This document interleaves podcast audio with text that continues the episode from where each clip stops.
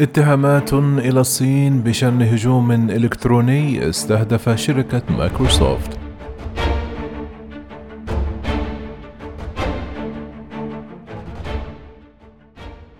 اتهمت دول غربية الصين بتنفيذ هجوم إلكتروني كبير في وقت سابق من العام الحالي واستهدف الهجوم خوادم شركة مايكروسوفت الخاصة بخدمة البريد الإلكتروني ما أثر على ما لا يقل عن ثلاثون ألف مؤسسة على مستوى العالم.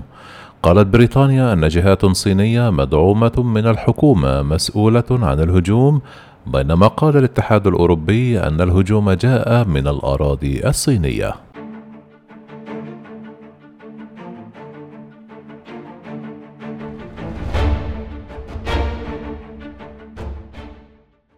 كما اتهمت وزارة أمن الدولة الصينية أيضا بممارسة أنشطة تجسسية واسعة ونمط أوسع من السلوك المتهور.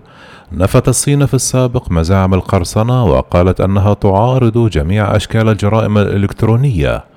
ويشير هذا الموقف الموحد من جانب الاتحاد الأوروبي والولايات المتحدة وبريطانيا تجاه بكين إلى الخطورة التي تم التعامل بها مع هذه القضية يقول مسؤول المخابرات في الدول الغربية أن جوانب هذه القضية أكثر خطورة من أي شيء رأوه من قبل. واستغل منفذ الاختراق ثغرة أمنية في خدمة البريد الإلكتروني وهو ما سمح بمزيد من الاختراق. قالت بريطانيا أنه من المرجح أن يتيح الهجوم الفرصة لتنفيذ عمليات التجسس على نطاق واسع بما في ذلك الحصول على معلومات شخصية. واستغلت الثغرات التي تستخدمها المجموعة الصينية من قبل مجموعات قرصنة أخرى. الأمر الذي ترك الأنظمة عرضة لهجمات برامج الفدية والتجسس. كما أصدر المركز الوطني للأمر السبراني في المملكة المتحدة نصائح مخصصة لأكثر من سبعين منظمة متأثرة.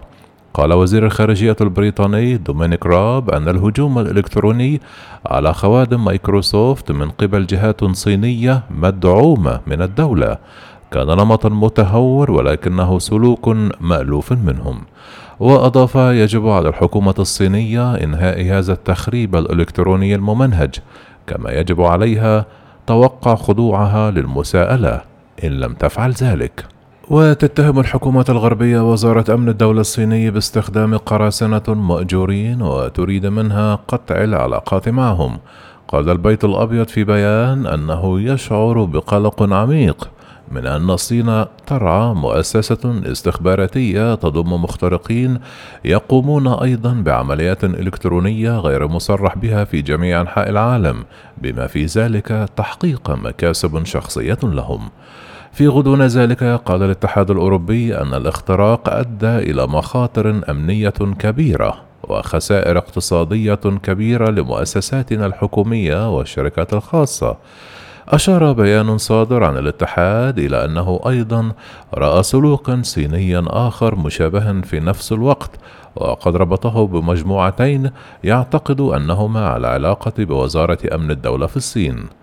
وعلى الرغم من كل هذه التصريحات القوية لا توجد مؤشرات على فرض عقوبات على الصين.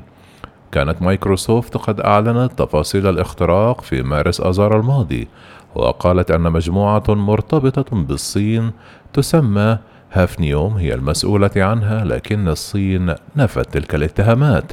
وترك الاستخدام الواسع النطاق لبرنامج البريد الإلكتروني لمايكروسوفت العديد من الشركات والمؤسسات عرضة للخطر مع وجود حاجة لبذل جهد كبير لتخفيف المخاطر المحتملة. وفي غضون ذلك أعلنت وزارة العدل الأمريكية عن اتهامات جنائية ضد أربعة قراصنة تابعين لوزارة أمن الدولة الصيني. وقالت إنها مرتبطة بحملة طويلة الأمد تستهدف حكومات وكيانات أجنبية في قطاعات رئيسية في أكثر من عشرة بلدان.